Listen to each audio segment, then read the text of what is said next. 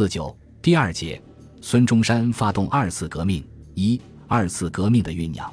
革命党的主要领导人，在民国元年一直抱着与袁世凯合作建国的思想，缺乏备战应变的准备。自宋案发生后，形势急转直下。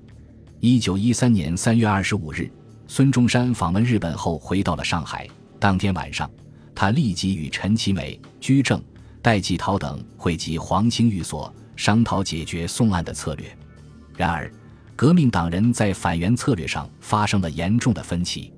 黄兴认为，民国已经成立，法律非无效力，主张按法律程序推倒袁世凯。戴季陶一贯主张二次革命，竭力反对黄的意见。黄兴仍认为，南方武力不足时，苟或发难，必致大局糜烂。他主张以其治人之道。还治其人之身，即欲以暗杀袁世凯，省事免牺牲。孙中山一向认为暗杀不足取，对法律解决也不以为然。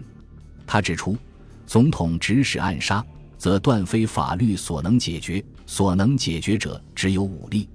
他分析了当时的形势，强烈主张袁氏手握大权，发号施令，遣兵调将，行动即称自由。在我唯有出其不意，攻其不备，迅雷不及掩耳，先发始足之人。他并强调说：“宋案证据既已确凿，人心激昂，民气奋张，正可及时利用；否则时机一纵即逝，后悔终结无及。”在血的教训面前，孙中山决心重新走上武装革命的道路。然而，孙中山要领导革命党人转入革命战争的轨道。成非易事。在宋案之前，李烈钧等人虽有备战应变的思想，并且时断时续的有建立都督联盟的活动，但当时国民党内妥协空气浓郁，总希望通过和平的、合法的手段取得政权。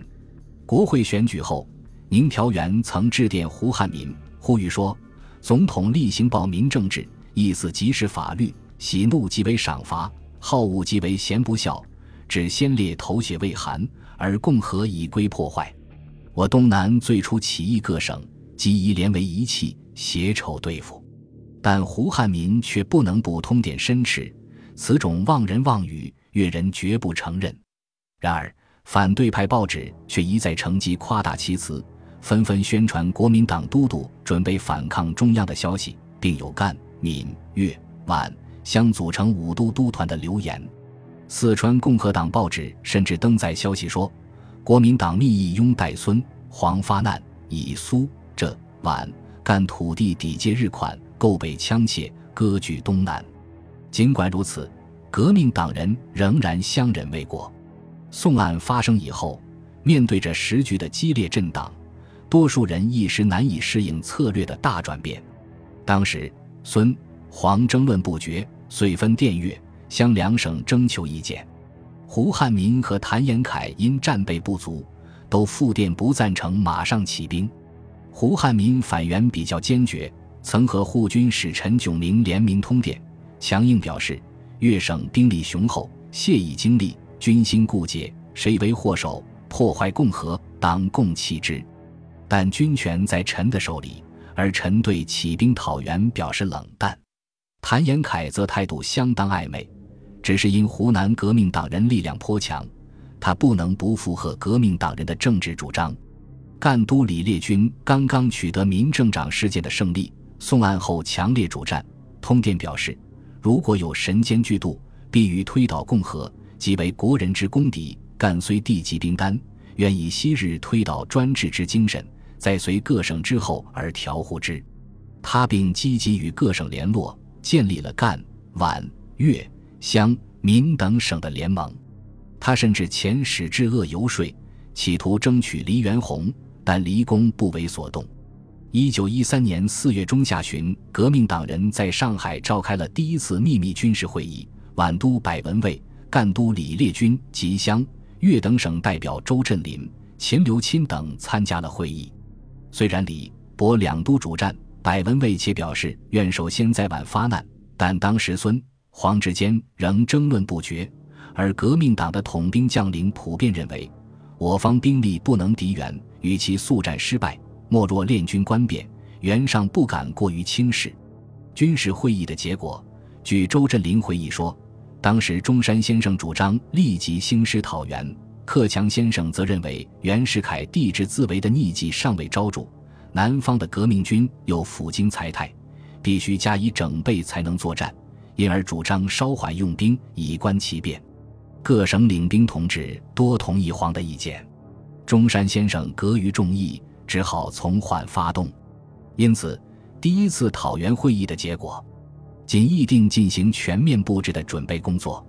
宋案证据公布后，革命党人对袁世凯的义愤达到了高潮，违法大借款案的签字更是火上浇油。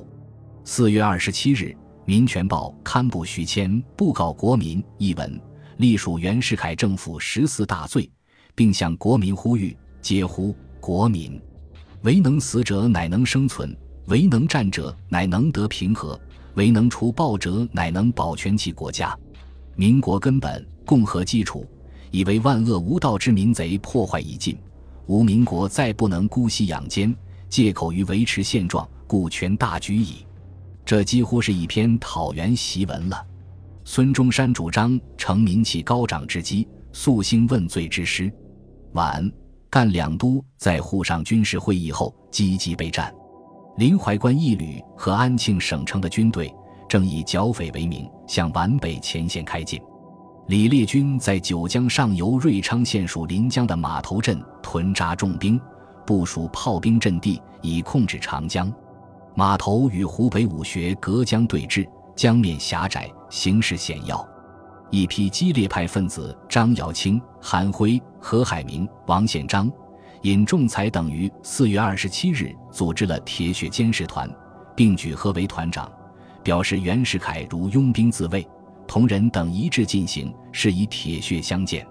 这即革命党人吕东升、王毅、金发、丁匡公等致电浙督朱瑞，要求浙江与中央断绝关系，宣告独立。张尧清、刘天蒙等乡级党人也要求谭延闿训率湖湘子弟首先独立。讨贼问罪为各省唱，他们还成立中国军界联合会，企图招募闲散军人和游民，准备起兵。然而，当袁世凯调兵遣将、积极备战的时候，革命党人起兵讨袁的计划却再次受到挫折。稳健派由于怯战，依然把道袁的希望寄托在法律解决上。当宋案证据公布之后，稳健派的主要喉舌《民力报》。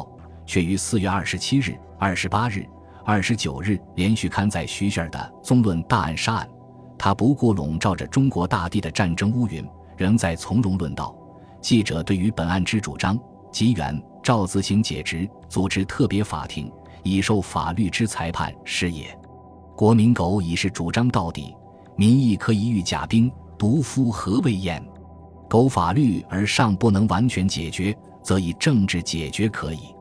国会当依据约法提出弹劾案，使原赵谢职，由国民组织特别法庭为公正之审判，以为此案最后之解决也。即便是对于袁世凯为了战争而签订的大借款，他们也认为可以和平的打消。有国会在，有法律在，有各省都督之力争在，原是终当屈服于此数者而取消之。拥有兵权的革命党人则依然迟疑不决。据陈其美说，孙中山电令广东独立，而广东不听；与公亲赴粤主持其事，无人又立拟之，亦不知听。不得已令美先以上海独立，无人又以上海弹丸地，难与之抗，更不听之。当此之时，海军上来接洽，自愿宣告独立。中山先生力赞其成。无人以坚持海陆军同时并起之说，不欲为海军先发之计。当时，胡汉民曾召集旅长以上军官会议，讨论兴师北上。虎门要塞司令饶景华公然昌言反对，扬言：倘有进行出师反抗中央、自召灭亡者，过虎门时，当以巨炮对待。由于诸将消极抵制出兵。胡汉民竟无可奈何，遂罢出师之意。百文蔚虽曾有皖、赣先行发难的建议，但顾虑到皖、赣军力薄弱，态势突出，处境危险而未能实现。由于革命党人迟疑动摇，闽都孙道人退出了与赣、皖、粤、湘四都的联盟。一九一三年五月初，在上海召开的革命党人的第二次军事会议，竟一筹莫展，武力讨袁的计划就这样被搁置了。本集播放完毕，感谢您的收听，喜欢请订阅加关注，主页有更多精彩内容。